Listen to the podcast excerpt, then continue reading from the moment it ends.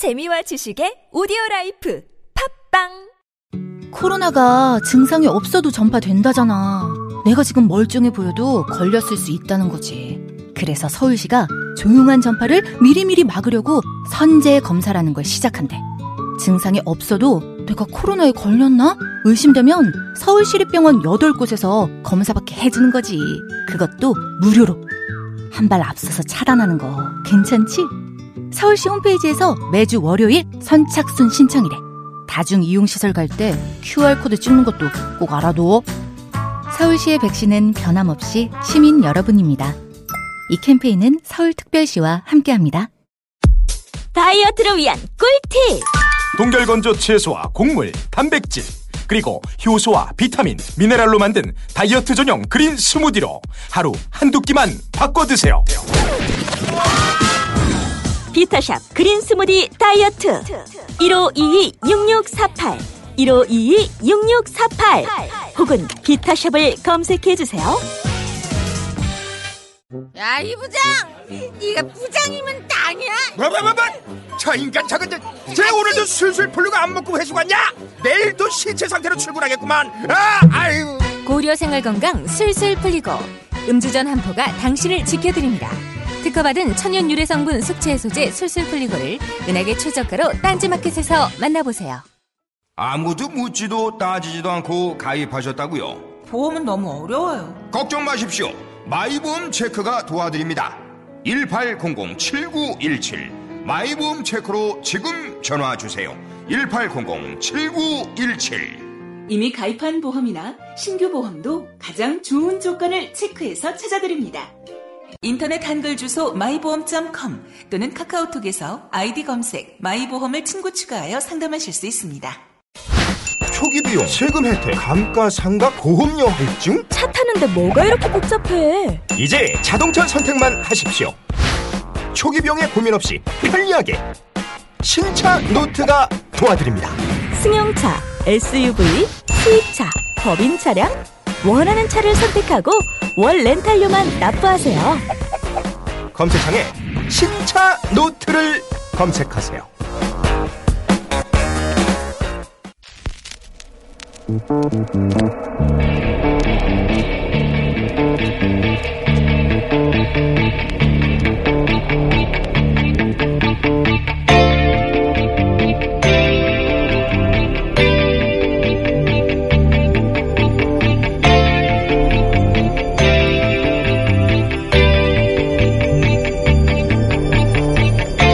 안녕하세요. 김호준입니다. 세월호 선체에서 미수습 유해를 발견하고도 닷새나 이를 어, 은폐한 사건은 현장 책임자들의 자의적 판단 때문인 것으로 1차 조사되었습니다. 세월호는 박근혜 정부의 반인륜, 비인간, 몰인정 그런 잔인함을 상징하는 사건이죠. 박근혜 정부 시절 헬스부 인사들이 초래한 사건이라고 변명해서는 안 되는 일입니다. 그런 일이 다시는 없도록 하겠다며 정권을 맡겨달라고 했던 거니까요. 이참에 해수부 내 여전히 박근혜 정부 시절의 관성으로 세월호 문제를 상대하는 인사들이 있다면 행정적, 사법적 모든 책임을 물어 세월호 사건에 대한 의지를 확고하게 재천명해야 합니다. 그렇게 철저히 문책하고 사과할 일이죠. 그러나 세월호는 교통사고다. 천문학적 비용을 낭비한다. 특조위는 세금 도둑이다. 그렇게 유가족들을 모욕하고 조사를 방해하고 인양을 지연시킨 당사자들은 제발 입을 좀 다물어 주세요. 다른 건 몰라도 세월호에 관한 한 자유한국당이 뭐라고 하는 건 참고 힘들어 참고 들어주기가 매우 힘듭니다. 김어준 생각이었습니다.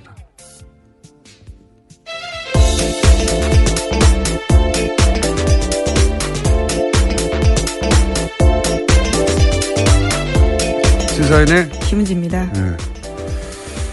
어, 세월호 관해서 내에 그런 인사들이 그렇게 했다면 자유한국당은 좋아야 되는 거 아닙니까? 과거에 그렇게 지연시키고 막고 어, 했던 장관들이니까. 예. 네, 그런데 어제 총 공격을 했는데요. 저기 베트남에 있는 홍준표 대표 같은 경우에도 관련해서 유골은폐 5일이면 얼마나 중체대한 범죄냐라는 글까지 남겼습니다. 분위기 파악이 잘 안 되는 것 같아요. 본인도 이, 어, 일반 국민들에게 어떻게 받아들여지는지. 유가족들도 뭐, 어, 좀 다물라고. 네, 페이스북에다 각각 썼는데요. 유경근 씨 같은 경우에는 자신의 페이스북에다가 자유한국당은 그 더러운 입에 세월호의 세자도 담지 말라라는 이야기까지 썼습니다. 몇 년간, 예. 어, 자신들이 한 일이 뭔지 잘 모르는 건지 모르는 척 하는 건지 모르는 척 하는 거겠죠. 예. 여하간 이건 뭐 공감대를 전혀 형성할 수 없는 발언이라, 예. 말을 하면 할수록 욕을 먹게 돼 있습니다. 자, 첫 번째 뉴스는요. 네, 어제 김관진 장, 전 장관이 풀려났다라는 소식 전해드렸는데요. 이와 관련된 후폭풍이 큽니다. 이명박 전 대통령을 향해 가던 댓글 수사에도 차질이 불가피해졌다라는 전망이 나오고 있는데요. 한겨레 신문에 따르면 검찰 조사 때 김관진 전 장관 같은 경우에는요, 이 사건이 제가 된다면 모두 자신의 책임이라고 이야기했다고 합니다. 그런데 구속 적부심 심사에서는 180도 달라진 태도를 보였다라고 하는데요. 김 전 장관은 사이버 심리전을 지시했을 뿐 정치 관여 댓글 작성 등을 지시한 사실이 없다라고 발뺌했다고 합니다. 어, 제가 왜 2주 전부터 조중동이 왜 김관진 참군인 기사 쓰냐고 내내 몇 번이나 하루 이틀도 아니고 똑같은 논리로 돌아가면서 매체가 계속 기사를 쓰고 있다고 이거 어디서 그렇게 쓰라고 한 거 아니냐고 몇 번이나 얘기했지 않습니까? 예. 그런 이유가 있어요. 그 구속 적부심 청구를 했고 그것도 굉장히 이례적인 일인데 그런데 그 이후부터 계속 그런 기사를 쓰거든요. 아 그래서 아 누군가 근데 이상했던 건 그런 기사 쓴다고 석방되는 게 아니에요. 예, 석방되기 불가능하다. 법조인들도 다 그렇게 전망했고. 그런데 다만 누군가 김관진 석방을 엄청나게 원하는구나. 예. 그래서 조중동 어디 모여서 같이 의논하냐고 계속 제가 얘기를 한 건데, 어, 저는 반성합니다. 왜 반성하냐면, 어, 그래도 설마 구속 적부심을 통해 석방이 되겠는가. 예. 그래서 아, 이거는 여론 작업을 통해서 김관진 석방되더라도 여론 저항감을 좀 줄이고 또 구속 적부심 인용 결정하는 판사 부담도 줄이고 그러려고 하는 거다. 이런 말은 제가 못했어요. 왜냐하면 에이 설마 설마 이렇게 해가지고 정말 석방 하려는 정지 작업일까 여론 작업일까 역시 저쪽 분들을 상대할 때는 설마라고 생각하면 안 된다. 반성한다. 예, 어제 법원 판단 내용에서 좀 나왔는데 한겨레 신문을 보면 법원에서는 증거인멸 조사를 앞두고 증거인멸 가능성에 대해서도 이렇게 이야기했는데요. 조사를 앞두고 다른 조사 대상자에게 연락해서 궁금한 사항을 물어보는 것은 본능의 영역이다라면서요. 김관진 전 장관 쪽에 손을 들어줬다라고 합니다. 예, 뉴스공장에도 나온 바가 있는 김기현 전 과장 같은 경우에 관련된 내용을 폭로하자 김관진 전 장관을 비롯한 당사자들의 통화가 아주 많았었는데 이에 대해서 이렇게 판단한 겁니다. 증거인멸도 다 본능의 영역이죠. 다 없애버리고 싶죠. 원래 도망가는 것도 본능의 영역이에요. 거짓말하는 것도 본능의 영역이고 아, 훌륭합니다. 예. 이 사안 관련해서는 저희가 굉장히 중요한 사건이라고 봐요. 예. MB의 반격. 예. 그런 맥락에서 저는 이해하고 그래서 저희 어 어제는 또 수능이어서 연결을 못했던 저희 전담 영장 해설 판사 이정열 판사 연결을 하고요. 그리고 어, 법리적 법리적 관점에서도 한번 짚어보고 또 그리고 이걸 뭐랄까요 의혹의 관점에서 어, 주진우 기자하고도 연결해 봅니다. 김관진 전 장관과 관련된 혐의들 예, 한번 짚어보려고 합니다. 예. 그리고 앞으로 어, 설마라는 생각하지 않고 예. 이런 생각이 들 때마다 계속 문제 제기만 했거든요, 제가. 이 사람들 이러는 거는 이상하지 않냐고. 아, 근데 이 얘기를 했었어야 하는 건데, 구속 조품심으로 설마 석방시키려고 하는 겁니까? 이런 질문을 했었어야 되는 건데, 에이, 설마 그렇게까지 생각했던 제가 잘못했습니다. 네, 그래서 같은 혐의로 댓글 부대 관련, 관련된 혐의로요. 지금 구속되어 있는 임관빈 전 국방부 정책실장 같은 경우에도 어제 구속 적부 심사 청구했다라고 합니다. 그래서 오늘 같은 형사합의 51부에서 심리를 열고 구속이 합당한지 판단해서 석방 여부를 결정한다고 합니다. 이 논리 제공도 지금 조정도에서 열심히 하고 있어요. 김관진 전 장관은 아, 부하들 구속돼 있는데 어떻게 적부심 신청하냐고 막 거절했다고 개뻥을 치고 있어요.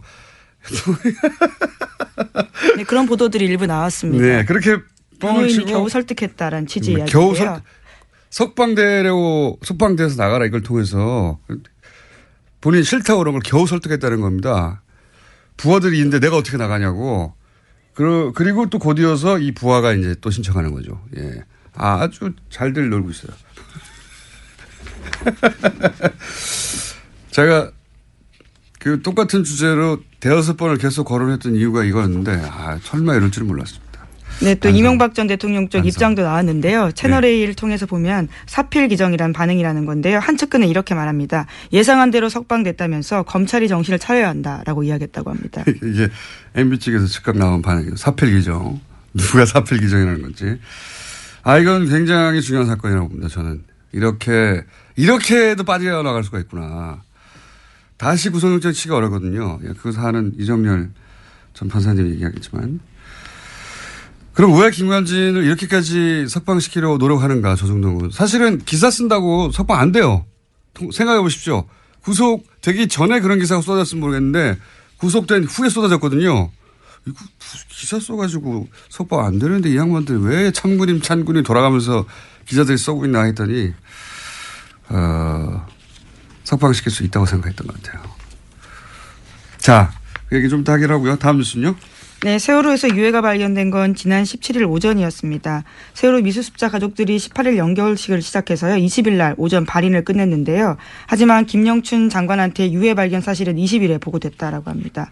차관과 세- 선체조사위 같은 경우에도 21일에 보고받았다라고 하는데요. 현장 수습본부 책임자가 왜 사흘 뒤에 장관에게 보고했고 지도감독기관인 선체조사위에 즉각 알리지 않았는지 의문이 남고 있습니다. 어, 뭐, 저간의 사정들은, 어, 그 내부적으로 해결할 일이고, 저는 한편으로 잘 됐다 싶은 게, 그동안 뭐, 이양 지연 혹은 뭐, 조사방해, 구체, 이 말들은 많았죠. 유가족들도 저 사람 저 사람이 그런 책임이 있다라고 지목하고 말들이 많았는데, 네, 아예 방해 세력 명단을 발표한 바가 있습니다. 네. 이 기회에 사실은 그이 부처가 수사기관은 아니거든요. 그 누군가 그런 말을 한다고 해서 그 자리에 있는 사람들을 다 인사 조치하거나 보직에 임하거나 어려워요. 잘 됐어요. 한편으로는 제가 보기엔. 이것은 정부 입장에서 사과하기도 하고 조처하기도 해야 하지만 어, 그동안 인양 지원이나 조사 방해에 직간접 관여했다고 생각되는 책임 있는 인사들은 전원 조치해서 철저하게 이 기회에 다 어, 정리하고 가야 한다. 예, 그럴 기회를 삼으면 된다. 한편으로 잘 됐다 싶은. 네, 실제로. 이번에 유교론패를 협의 지시한 김현태 현장수습본부 부본부장과 이철조 현장수습본부장 같은 경우에는 세월호 가족들이 발표한 방해 세력 명단에 들어가 있습니다. 그러니까 이제 유가족들의 주장을 일- 그대로 100% 수용하기 부처에서는 어렵죠, 당연히. 어려운데 잘 됐다는 거죠. 그래서 한번 따져보고 철저하게 조사하고 행정적으로 사법적으로 다 처리해야 한다. 잘 됐다고 봅니다, 저는. 자, 벌써 시간이 곧이어서 이정렬, 주진우 두 양반이 지금 눈을 시퍼렇게 뜨고 지금. 네, 이제 두 가지 이슈를 했는데요. 네, 빨리 제목만 빨리 정-. 정리해볼까요? 예. 예, 어제 SBS가 관련해서 세월호 또 보도를 했는데요. 특검이 박근혜 전 대통령의 리프팅 같은 성형 시술을 최소 다섯 차례 받았다라고 특정했고 청와대 안에 별도 시술 공간이 있었다는 점도 확인했다고 합니다. 뭐 많이 했더라고요. SBS가 이거 어, 제대로 잡아서 계속 하고 들어가고 있는데 뭐 성형시 수술도 대여섯 번, 뭐 lifting도 대여섯 번, 주사 네, 필러 시술도, 리프팅 시술 네, 다양한 시술이 번. 나오고 있습니다. 이게 다 대부분 세월호 전후 직후부터 예 일어난 일 일어난 일들입니다. 엄청 수술도 많이 했네요. 정말. 하여튼 그렇게 검찰은 파악을 했다. 예 한두 번 했다는 게 아닙니다. 많이 하셨다. 네, 그런 뉴스가 구체적으로 나오고 네, 있고요. 아예 전속 공간도 따로 청와대 관전에 있다라는 거고요. 예. 그 정도로 많이 했다라고 볼 수 있는 정황이 생긴 거죠. 아, 그리고 김관진 전 장관 얘기하니까 또 그 나온 이야기가 어, 이거 굉장히 주목할 뉴스입니다. 어, 국군 장교 정신교육을 하는데 그 돈을 정경련에서 줬다는 거죠. 예. 네, 그렇습니다. 2012년에는 1억 2천 정도, 2013년에는 1억 6천만 원 정도 들었고 비용의 80% 정도를 정경련이 부담했다고. 굉장히 중요한 뉴스입니다. 생각해 보시면 군 교육을 하는데 왜 재벌들이 돈을 냅니까? 상상할 수 없는 일이에요. 액수의 문제가 아니라 예? 뭐 합쳐서 한 3억 가까이 군이 교육을 하는데 재벌이 돈을 냈다는 겁니다. 이게 말이 됩니까? 심지어 이 교육에서는 굉장히 야당 이꼴 종북이라는 정신교육을 했다라고 하는 건데요. 그 참여했던 예비역 정훈장교 말에 따르면 당시에 왔던 국정원에 쏜 외부 강사들이 문재인 후보 당선되면 종북 세력이 국가를 전복할 거다라는 내용도 있고요. 거기에 재벌들이 돈을 대요. 예, 여기서 낙곰순 나쁜 놈들이라는 교육도 있습니다. 예, 기존 가치의 질서를 붕괴시키고 있다라고 쓰여 있다고 합니다. 한겨레 신문이 보도했습니다. 네. 전 붕괴 세력이었고요. 여하간 내용을 떠나서 돈을 아니 장교들을 교육하는데 그럴 필요성이 있다. 거기서 정부 교육을 했다 어쩌고 다 떠나서 필요성이 있다. 국가에서 군에서 비용을 대야죠. 이거 왜 재벌이 되냐고요. 상상하기 힘든 사건인데 저는 이거 파봐야 된다고 봅니다. 예, 이거 큰 덩어리가 나올 수 있다. 자 이제 시간이 다 됐고요. 제목만, 정말 제목만 읊어주시면 예, 오늘 아침 경향신문이 보도한 내용인데 한상률 전 국세청장이 김대중 전 대통령의 비자금도 캐려고 했다라고 합니다. 왜 안 그랬겠어요? 왜? 예. 그리고요. 네, 그리고 검찰이 경찰의 국정원 댓글 대선 댓글 은폐를 재수사하기 시작했습니다. 어제 아. 관련해서 압수수색이 있었습니다. 이게 이제 김관진, 김용판 쌍둥이 사건이라고. 네, 어. 원세훈 전 원장까지 해서요. 예. 예. 아니 이 두 김용판 전 어, 청장과 지금 김관진 전 장관은 검찰 수사의 관점에서 쌍둥이 사건이에요. 왜 쌍둥이 사건인지는 주진우 기자하고 잠시 후에. 그게 왜 쌍둥이냐? 굉장히 재밌습니다. 쌍둥이 사건이고. 자, 또 있습니까? 네, 어제 국민의당 안철수 대표와 바른정당 유승민 대표가 한 자리에 모여서 통합 논의에 시동을 걸었는데요. 국민의당이 자체 조사에서 두 정당이 통합하면 19%로 더불어민주당에 이어서 지지율 2위에 오른다 여론조사 결과 발표했습니다. 실제로 그럴 수도 있고, 예, 자체 조사는 원하는 결과를 만들어서 발표할 때도 있긴 하죠. 근데 진짜 재밌는 건 이 조사에서 그렇다면 야권을 대표하는 인물은 누굽니까 하고 물었더니 유승민 대표가 1위가 나왔고, 그 다음에 홍준표 대표고, 이 조사를 한 안철수 대표는 3위를 해야 되는 거. 재밌는 결과였습니다. 자, 오늘 여기까지 하고요. 어, 뒤가 길어지기 때문에 인사 여기서 해야 되겠습니다. 예, 감사합니다. 시사인의 예, 시선 김은지였습니다. 감사합니다. 네. 바로 이어가겠습니다. 어, 김관진 전 장관 측의 청구로 이루어진 구속 적부심 심사 인용됐죠. 예, 그래서 석방이 됐습니다. 어제 아침 연결을 못해서 예, 저희 메인 영장 실질 심사 어, 전문 해설 이정렬 전 판사 연결해 보겠습니다. 안녕하십니까? 아니 공장장님 그러지 마세요 부담스러워요. 예. 어차피 뭐 한 번밖에 없기 때문에 main이라고 해봐야 예.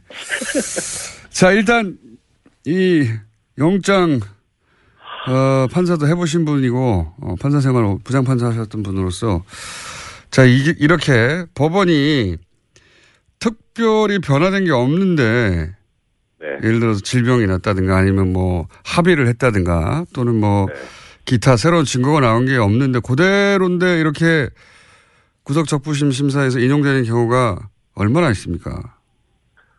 거의 없죠. 거의 없다고 봐도 무방할 정도로. 그러니까 예. 예전에는 좀 있긴 했어요. 그게 이제 그 사례가 구조가 법원 구조 문제인데 예전에는 그러니까 제가 영장 전담 판사를 할 때만 해도 이제 평판사들 단독 판사들 그런 급에서 했었거든요. 예. 영장 전담을요. 그런데 이제 적부심은 합의부에서요. 그러니까 부장 판사가 있는 거죠 거기에. 네네. 아무래도 급수가 이제 부장 판사가 높잖아요. 예. 평판사보다. 그러니까 단독 판사가 본 거를 이제 부장 판사급에서 볼 때, 아, 뭐 잘못됐을 수도 있다 해가지고 바꾸는 경우가 왕왕 있긴 했어요. 근데 과거에는 예. 예, 근데 과거엔 그랬는데 이제 검찰에서 평판사들이 하는 건 너무 좀 어리지 않냐, 판사급이 낮지 않냐 해가지고 지속적으로 이의 제기를 해서 요새는 거의 부장급에서 하거든요. 네. 그러니까 영장을 발부하는 사람하고 그 다음에 그거를 나중에 이게 맞냐 틀리냐를 담당하는 적부심 담당 재판부도 다 지방법원 부장급인 거예요. 음. 음, 그렇군요. 그러니까 비슷비슷 사람들끼리 하는데 예. 사- 뭐 아까 이제 공장장님 말씀하신 사정 변경도 없는데 이게 틀렸다라고 하기는 상당히 부담스럽잖아요. 그렇죠. 그러니까 이제 그런 이후에 그렇게 구조가 바뀐 이후에는 대체로 영장 발부 당시까지의 사정은 보지 말고 예. 이후 거만 보자라는 쪽으로 공감대가 형성이 됐었어요. 음, 그렇군요. 그러니까 예, 그러니까 이제 뭐 아까 공장장님 말씀하신 대로 합의가 되거나 뭐 새로운 증거가 나오거나 하는 그런 정도 아니면은 적부심에서 이게 석방 명령이 나오는 게 거의 드물었죠. 그래서 변호사님들도 그걸 아니까 어차피 해도 안 되는 거 네. 뭐하러 신청하냐 이런 형태였었고 그래서 신청하는 건수도 많지 않았고 발 저기 받아들여지는 건수도 그렇게 많지가 않, 않아요 요새는. 그렇다고 하더라고요. 예. 근데 네. 이런 상황에서 결국은 이제 인용이 됐어요. 예. 그래서 모두들 안 될 거라고 예. 모두들 될 리가 없다고 하는 상황이 돼버렸습니다. 네. 어, 여기서 경험자로서, 어, 네. 또 과거 내부자로서 정말 이상한 점들만 좀 정리해 주십시오. 그 저기 공장장님 저 뭐 어차피 시간이 부족하니까 네. 항상 부족해하는 인생이었지 않습니까, 우리가? 핵심 법리적으로 요약을 해주십시오. 예, 법리적으로 말씀드려요. 이상한 걸 말씀드려요. 이상한 걸 말씀해 주십시오. 알겠습니다. 네, 이상한 걸그 중심으로. 이상한 거 일단 그 지금 서울중앙지법 같은 경우에는 아까 말씀드린 대로 이제 적부심하는 담당자하고 네. 영장 전담하고 급이 비슷하다 그랬잖아요. 네네. 근데 중앙지법 여기는 좀 구조가 특이해가지고 예. 형사수석부에서 이제 적부심을 담당을 하는데 이 형사수석 부장이 지방법원 부장판사가 아니고 고등법원 부장판사예요. 예. 급이 높아요. 아, 여기는 높다. 음. 예, 높아요. 그런데 이 서울지방법원, 아, 중앙지방법원 형사수석 부장 자리가 어느 자리냐면 그 영장 전담 같은 경우에는 일단 발령만 그 법원으로 내고 실제 그 안에서 어떤 업무를 담당할지는 그 법원장이 정하는 거거든요. 어허. 예, 그런데 다만 이제 우리가 알고 있는 거는 서울중앙지법쯤 되면은 워낙 이제 큰 사건들이 많이 가니까 대법원장 의중에 있는 사람이 간다. 예. 사실상 알고 있는 거지 법적으로는 그래요. 예. 근데 이 형사수석부장 자리는 아예 대법원장이 찍어서 발령을 내는 자리예요. 어, 그럼 양승태 대법관이 이전에 찍어서 발령했던 분이다. 그렇죠. 이건 뭐 법적으로 그렇게 돼 있는 거니까. 예, 예. 근데 이 그 지금 지금 이제 서울중앙지법 형사수석부장인 신광열 부장이 아 올해 2월 달에 예. 형사수석부장이 되거든요. 예. 예, 이 형사수석부장 자리가 정말 얼마나 막중한 자리냐면은 이 자리를 거쳐간 사람들이 대체로 법원 행정처를 거쳤다가 어, 대법관이 돼요. 뭐 예를 들어서 전에 그 법, 법관 블랙리스트 얘기 나왔을 때 주범이라고 지목됐던 임종원 법원 행정처 차장도 이 서울중앙지법 형사수석부장을 음, 거쳤거든요. 대단한 요직이다. 예, 그렇죠. 그러니까 영 사실 초 초반에 공장장님께서 반성한다고 하셨는데 저도 진짜 하- 반성하고 드릴 말씀이 없는 게 이분을 너무 신경을 안 썼던 것 같아요. 음, 예, 그러니까 영장 전담이 지금 처음에는 좀 약간 이상한데 하다가 정말 이상하다까지 온 이런 지금 상황까지 됐는데 예. 그런데 하물며 영장 전담도 그럴 그런 수준인데 수석부장이면은 이건 이제 정말 뭐 뭐 말할 수가 없는 거죠 그야말로. 그러니까 저희가 지속적으로 지난 몇 달 동안 다뤘던 어, 영장 담당 판사들 이상한 판결을 한다. 이상하다. 네. 양승태 전 대법관의 인사들이 그쪽 의중이 담긴 어떤 판결을 내리는 게 아니냐 계속 이런 네, 얘기를 네. 해왔는데 이분은 더하다는 거죠. 그렇죠.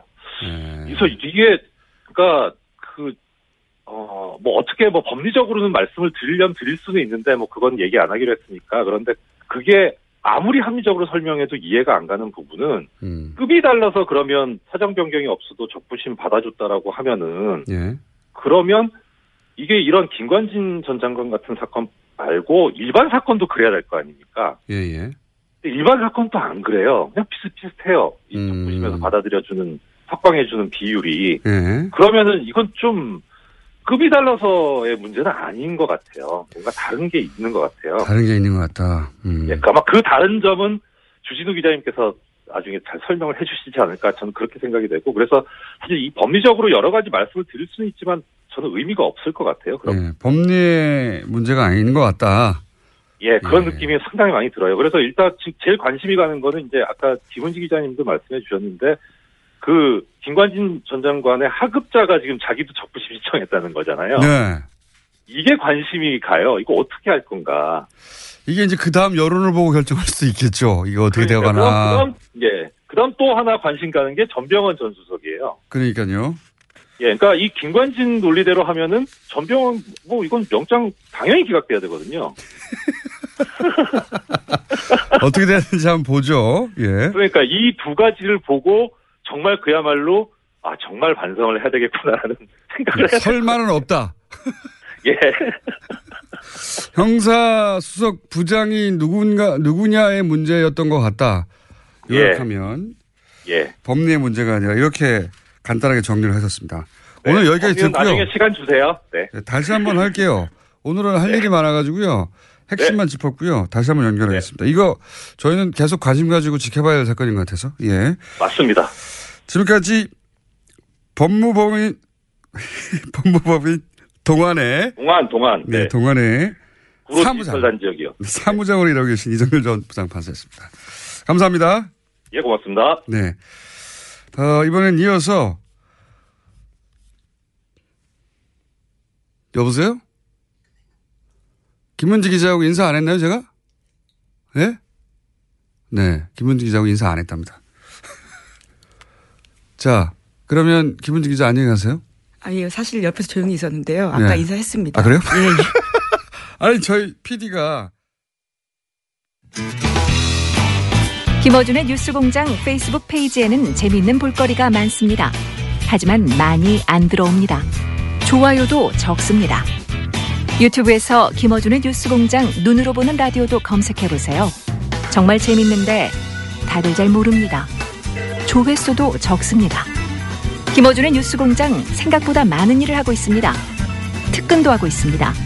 하지만 티가 안 납니다. 청취자 여러분의 많은 제보와 참여 부탁드립니다. 상품은 없습니다. 아, 또 떨어졌어. 너 또 입사 시험 봤어? 아니, 차량용 핸드폰 거치대 말이야. 여러 개 사봤는데 실패의 연속이야. 떨어지고, 시야 가리고, 운전석에서도 멀고, 뭐 좋은 거 없을까? 싼 것만 찾으니까 그렇지. 제대로 된 거 하나 사서 편리하게 쓰는 게 더 낫지. 그런 게 있어? 그럼 있지. one, two, three 할 때 two. 힘 세다 할 때 힘. 투, 힘. 투 힘? 두 배로 힘이 세다는 건가? 네이버 검색창에 투 힘을 검색해 보세요. 몸 속에 있는 적폐들을 다 몰아냅니다. 하나도 남김없습니다. 미궁 대장사랑. 굉장한 마술이 펼쳐집니다. 네. 모든 과일을 입에 넣어도 나올 때는 바나나로 나옵니다.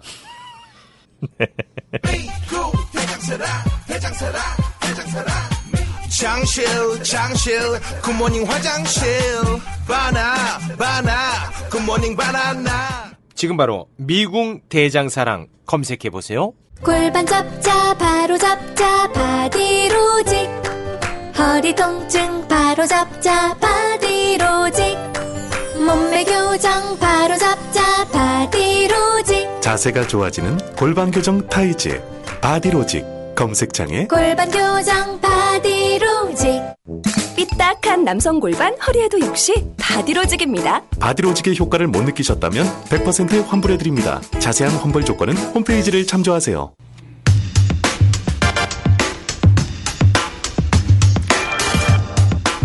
김관진 전 국방장관 구속 후 보수 매체들이 참군인 김정은이 가장 무서워하는 김관진 같은 구명 기사를 하루 이틀도 아니고 연일 번갈아가며 썼었죠. 왜 그랬을까?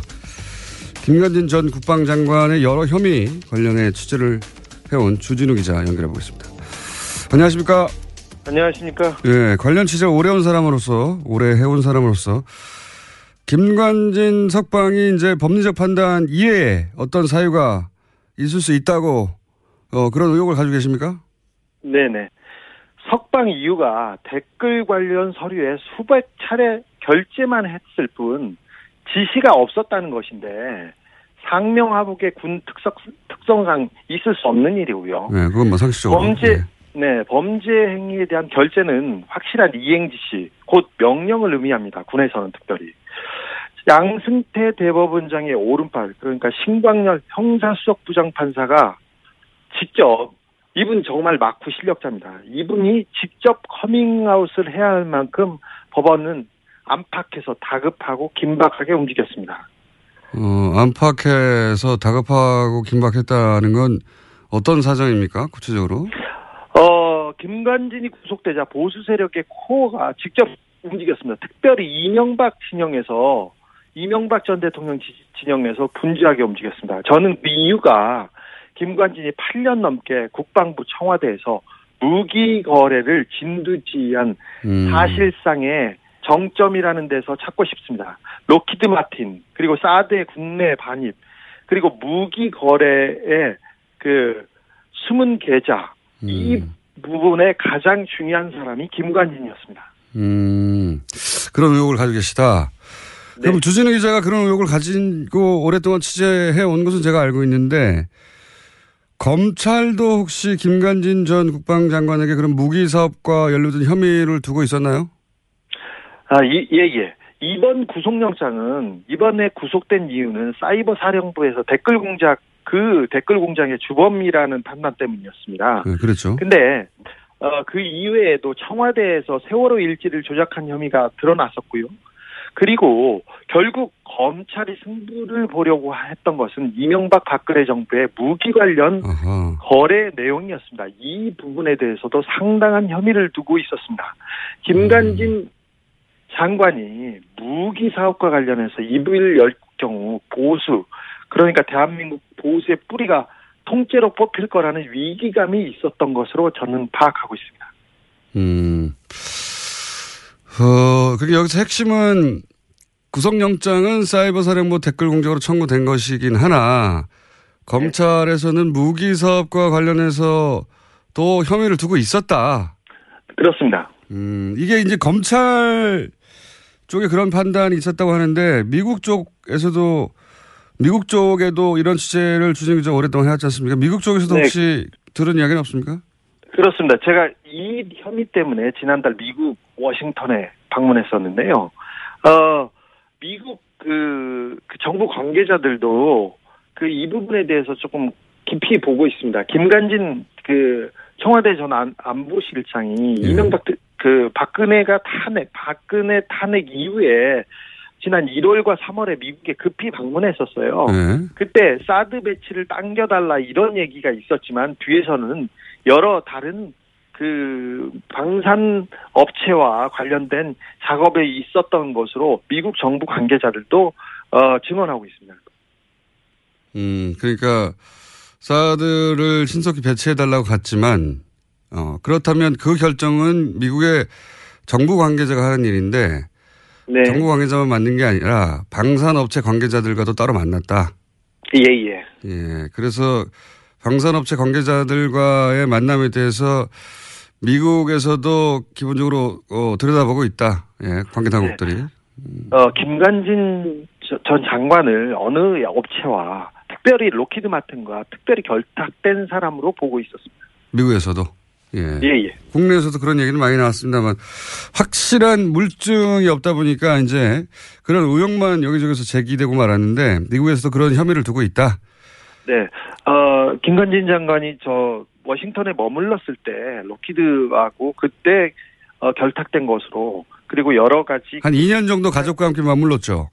네, 네 그렇습니다. 그래서 그때 그 만났다. 가족과 그 김관진 장관의 그 뒤를 봐주고 여러 여러 가지 친밀한 관계에 있다는 것은 뭐 명확한 것 같습니다.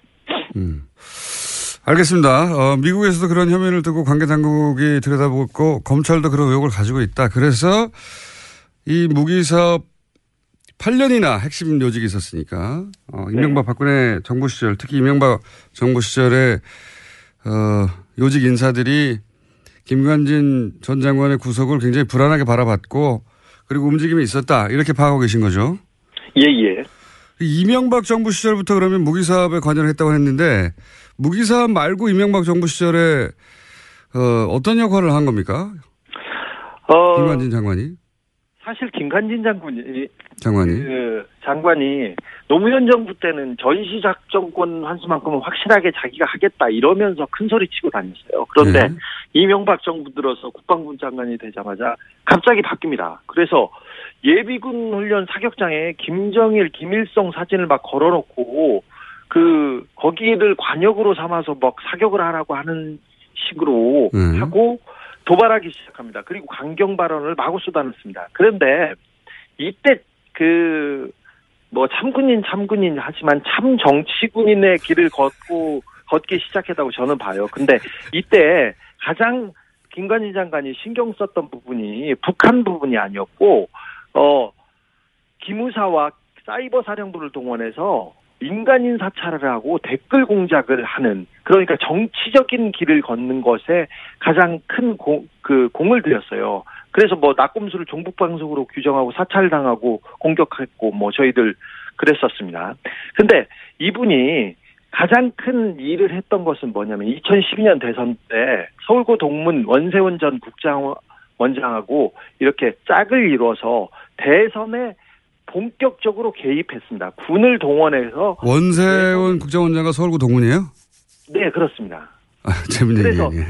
네 국정원장하고 이 그 국방부 장관이 세트가 돼가지고 음. 그 불법 대선 그 개입 이 부분에 대해서 가장 큰 그. 역할을 했습니다. 그래서 이게 가장 큰 범죄 행위라고 보고 있습니다. 그러면 박근혜 정부에서도 계속 요직에 동용됐던 건 어떤 연유입니까? 아니 대선에서 박근혜 당선에 1등 공신을 했지 않습니까? 네. 그래서 그래서 그 일단 기본적으로 점수를 땄겠죠. 군인을 동원해서 직접 대선 개입에 나섰습니까? 그런데 사실 이 부분은 진짜 메가더가 오더라도 대선 개입을 했다면 구속되는 게 맞습니다. 그런데. 어, 이 부분은 어, 이명박 정부 당시에 그 김관진 장관은 그 김용판 전 서울청장과 더불어서 박근혜 문고리 4인방 그러니까 그 박 그 지금 그 문제가 됐, 구속된 전원과 그리고 이춘상 씨하고 직접 소통한 거의 그 몇 안 되는 인물이었어요. 아 그래요? 김관진 예 김관진 장관은 정윤회를 형님으로 모시는 유일한 사람이라고 정 아니 정윤회가 형님으로 모시는 유일한 사람이라고 정유라가 증언하기로 했었죠. 그러니까 아, 정유라 씨의 증언에 따르면 정윤혜 씨가 형님으로 모시는 분이 김관진 전 장관이고 그렇다는 얘기는 사실은 문고리 그때 당시에는 4인방이죠. 이춘상 씨 보좌관 그렇습니다. 돌아가시기 전이니까 문고리 4인방과 직접 소통했던 사람이다. 네 직접 소통한 몇 안 되는 사람입니다.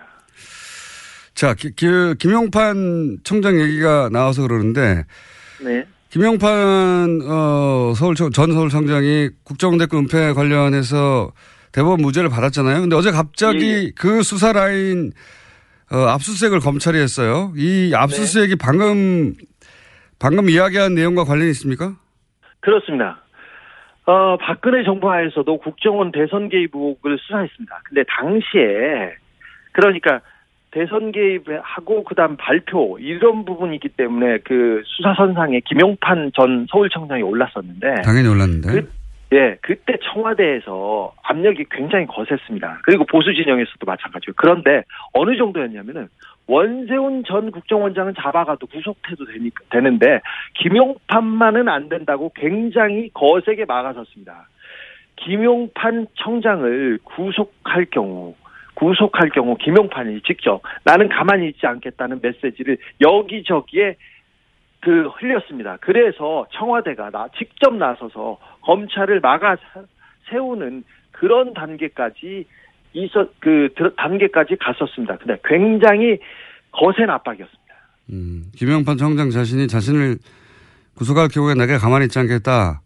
이런 예. 메시지를 여기저기 얘기했고 그래서 결국 어, 여기저기서 압박이 있었고 검찰은 놔둘 수밖에 없었다. 뭐 이런 취지네요. 말하자면. 네, 불구속 기소할 수. 네.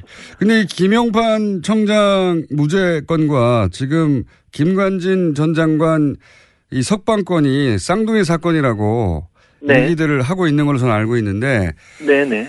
어, 그랬다는 얘기는 김관진 전 청장이 지금 뭐 보수 매체에서 보도되기로는 아우 자기는 구속 적부심 하지 않으려고 했는데 하도 권유해가지고 할 수 없이 어, 했다. 뭐 상관인 자기가 혼자 나갈 수 없다고 거절한 것을 뭐 이런 식으로 굉장히 미화되고 있는데 그러면 김관진 전 청장도 어 뭐랄까요 자신의 구명을 위해서 어, 이런저런 얘기를 했다 뭐 이런 정보가 있습니까?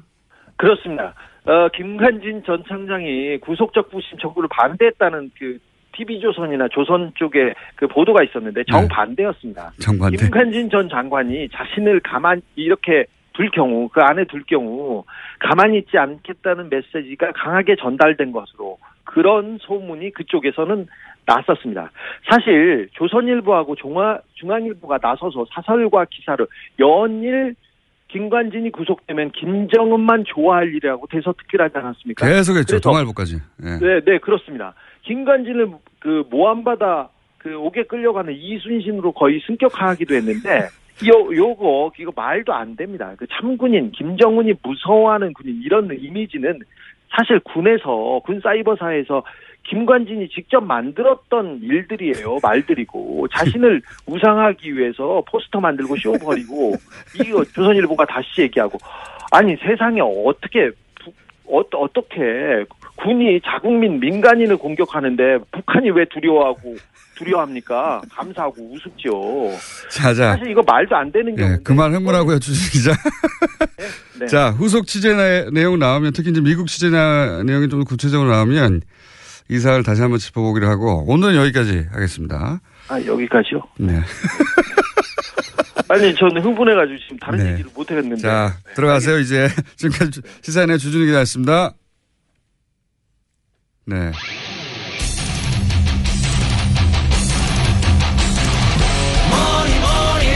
네. 시사인 주준희 기자였습니다. 인사했는데 인사도 안할 거라 버렸네요. 예. 자, 아, 오늘 코너가 많습니다. 급합니다. 프란다스의 개, 개주. 예, 안홍구 전 청장님 나왔습니다. 안녕하십니까. 예, 안녕하십니까. 시간이 짧기 때문에 네. 바쁘게 달려보겠습니다.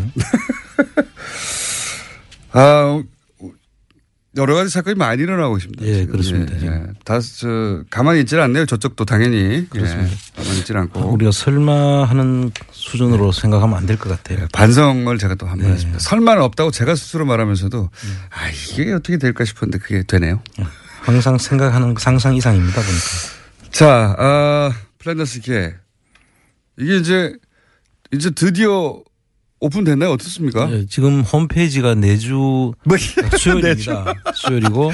기다리다 목이 다 빠지겠어요. 예, 그리고 일단 이게 주식 평가가 돼야 되거든요. 예. 주식 평가가 돼서 이제 캔코에서 고- 경매에 이제 그 공매에 내놓아야지 저희들이 살 수 있기 때문에 일단 그 사이에 지금 계속 준비를 하고 있- 있는 중입니다. 아니, 그렇다 하더라도 예. 지금 이제 막 이렇게 기다리다가 예. 이번 주 되겠지, 이번 주 되겠지 하다가 지쳐가는 분들을 위해서 빨리 해 주시고요. 자, 오늘 주제는, 야, 시간이 7분밖에 안 남았네요. 자, 오늘 주제는 다스를 승계하고 있다. 예. 그런 얘기 이제 단편적으로 우리가 몇 가지 얘기했는데 네. 유형별로 싹 정리하셨다면서요. 예, 유형별로 정리를 했는데 아마 그걸 이야기하면 오늘 아마 시간이 저- 절대적으로 부족할 것 같고요. 이렇게 보시면 될 것 같습니다. 지금 네. 우리나라 대기업이나 예. 그, 그 돈을 가진 분들이 2세들한테 물려주기 위해서 하는 모든 방법들이 이. 다스에 다 찾을 수 있다. 예를 들면 이제 그 유형 자세한 어, 부가 설명 안- 뭐 못하시더라도 유형이 대충 어떤 게 있습니까? 유형을 보자면은 이제 처음에 그 시드 머니를 만들어 주죠, 보통. 그건 이제 삼성의 방식이었죠. 예, 삼성의 아들한테 60억 줘가지고 그렇죠. 16억만 세금을 내게 한 다음에 그걸로 몇 조를 만들어 버렸죠. 그렇죠. 결국 삼성을 먹었어요.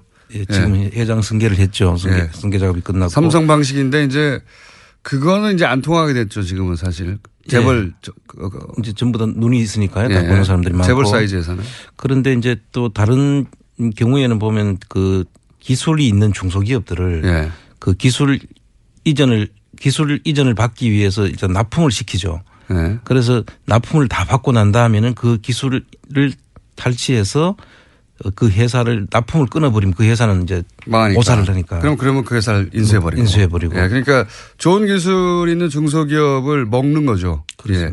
처음에는 일감을 줘가지고 막 이제 키운 다음에 갑자기 끊어가지고 어 어려움에 처하게 만든 다음에 싹 먹어버리는 거. 그렇습니다. 그런 방식. 그리고 뭐, 그 일감을 또 그 계속 몰아주기 해서 일감 몰아주기에 대해서는 지금 어, 증여세를 물, 물리고 있습니다. 일감을 몰아주는 네. 경우에는.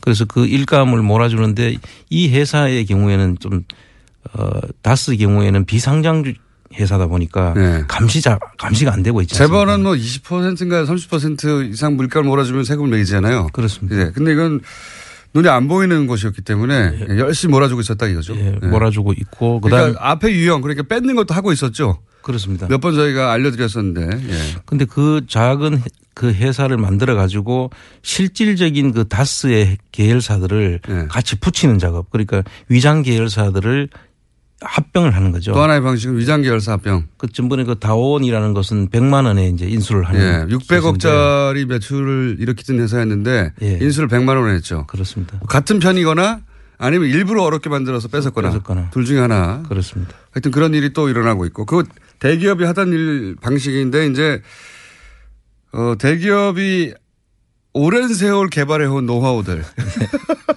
법을 피하기 위해서 완전히 한목에 습득을 해가지고 그거를 적용하고 다 있습니다. 축- 적용을 해가지고 그러니까 다스가 워낙 주목을 많이 받고 예. 이명박 전 대통령의 주식은 하나도 없고 그런데 회사는 물려줘야 되겠고 이런 고충이 있다고 상정을 해보면 예. 방법이 뭐가 있겠냐. 방법은 어, 기존의 재벌들이 수십 년간 개발해온 노하우들을 총동원해가지고 승계하는 작업을 실제로 우리가 모르는 사이 하고 있었는데 예. 그게 2014년도부터 시작이 되는 것 같고요. 2015년도에는 SM이라는 회사를 이시영 씨 그 등기 회사 유일한 등기 그 회사. SM이라는 회사를 하나 세우면서 이 작업을 시작한 거죠. 그래서 예, 예, 본격적으로. 하고 해외에는 지금 법정 대표를 다 바꾸고 있었지 않습니까? 네. 그 법정 대표를 바꿔 가지고 어 중국에 있는 네 개 회사 알짜배기 네 개 회사는 전부 다 이시영 씨 100% 다스에서 출전 회사고 나머지는 합작 회사들은 중국인이 이름으로 지금 돼 있거든요. 네. 그러니까 알짜 회사들은 다 이제 대표로 되어 가고 있고. 인사를 다 하고 안에서는 또 CFO로서 자금을 전부 다 관리하는 쪽으로 예. 장, 실질적인 장악을 다 이미 하고 있는 중입니다. 그러니까 이제 그림은 아마 그랬던 것 같아요. 이제 근데 저희가 이제 석 달 전부터 140억 떠들기 시작하면서 이것들이 밝혀지고 있는 건데요. 승계, 승계도 하고 있었구나 이렇게 밝혀지고 있는 건데 140을 포기했으면 된다니까요. 계속 그렇죠. 얘기했지만. 그랬으면 저희들의 눈, 저 주목을 안 받게 된 거죠. 그 140억 받았다고 할 때부터 이 140억이 결국 발목을 잡을 것이라. 그렇습니다. 예언을 여러 차례 한 바 있습니다. 연- 발목을 잡기 시작했는데 요는 이겁니다. 이세영 씨한테 회사를 하나 만들어주고 예. 그 회사에다가 일감도 몰아주고 시드마니도 애초에 줬겠죠. 예. 시드마니도 들어가고 그다음에 이거 탈취한 거 아닌가 싶은 형태의 그런 회사 인수도 있고 그리고 이거 위장 계열사였나 싶은 회사, 회사도 있고 그리고 또 그렇게 일감을 몰아주기도 계속하고 있었고 예. 그렇게 막 등치를 키우는 거죠. 예, 등치를 그렇습니다. 키운 다음에 이게 이 회사가 결국 모 회사를 먹어버리거나 그죠? 예, 그렇죠. 그 SM이라는 회사를 키워서 결과적으로는 모 회사를 집어먹는 그러면서 그 모 회사를 집어먹기 쉽게 하기 위해서는 해외로 또 자금이 나가야 되거든요. 네. 해외 투자를 하는데 해외 투자했는 데를 보니까 대부분 다 결손이에요. 그러니까 그 그건 또 이제 대기업이 잘 쓰는 방법 중 하나가 해외 투자하는 척했다가 일부러 망하게 한 다음에 예. 일부러 망하게 했으니 그다음 들여다볼 필요가 없지 않습니까? 그렇죠. 그 돈이 돌아서 돌아오는 경우. 예, 검은 머리 외국인으로 해서 예. 돌아오거나 아니면 그 관리가 그쪽에서 되고 있으니까 예. 국내에서는 알 길이 없죠. 그러니까요. 그러니까 해외 알짜들은 이미 대표이사가 돼버린 상태고 그렇습니다. 그 눈밖에 나야 있어서 모를 거라고 생각한 거죠. 그렇습니다. JTBC의 특종이었고 그리고 국내에서는 이렇게 몸집을 계속 키워가고 예. 해외에서 실패한 듯 처리된 회사들을 통해서 이렇게 돈이 돌아서 돌아온 정황, 뭐 그런 의혹들, 그런 의혹들 중에 하나 밝혀진 게 이제 어 1,800억 대였나요? 1,485억. 네. 조그만 회사. 예. 어, SB 로, 글로벌 로지스라는 예. 그 포장지 회사죠. 포장지 회사여서 이 회사는 포장지를 납품하고 다스로부터 돈을 받아야 되는데 예. 거꾸로 뜬금없이 1,400억, 1,500억 대를 다스에 입금합니다. 그렇습니다. 그런데 이 돈은 미국 엘리바마에서 뭐 생긴 클레임 때문에 도- 들어온 돈이다. 그렇게 뭐 해명을 하죠. 그렇게 거기서부터 돈이 흘러서 다시 이렇게 돌아와 다 써들어간 거 아닌가. 말이 안 되는 해명이죠. 네, 뭐 이런 식으로 어, 보통 요 건건이 다 하나하나가 다 사건입니다. 그렇습니다. 하나하나 사건인데 이게 종합적으로 풀 패키지로 이루어지고 있었다. 자, 어, 이게 다겠냐? 그렇습니다. 앞으로도 계속 나올 것 같은데요. 예. 지금 나오는 대로 저희들이 다 소개를 해드리고 왜 이렇게 했느냐 그러면 그 전사 시- 이 시- 박근혜 정부에서 이루어지는 사건들이거든요. 이게 그 박근혜 정부를 너무 어, 지나면은 좀 문제가 생길 수 있다고 생각해서 그렇죠. 보수 정권 하에서까지는 보호가 되는데 네. 혹여라도 정권이 바뀌면 이거 안 되겠다 싶어서 작업을 2년 전부터 한 것 같아요. 네. 이, 이명 박근혜라는 그, 그 표현이 딱 맞는 것 같아요. 지금 예. 보면. 자, 그렇게 승계가 마구 되고 있는 와중에 떡 걸린 거죠. 예. 딱 걸려서 저희가 계속 들여다볼 예정이고 플랜다스의 계는 그럼 다음 주에 드디어 나옵니까? 예, 플랜다스의 계를 통해서 완전히 이제 저희들이 그, 그렇게 못하도록. 알겠습니다. 안원구 청장님이었습니다. 감사합니다. 예, 감사합니다. 3부에서 뵙겠습니다.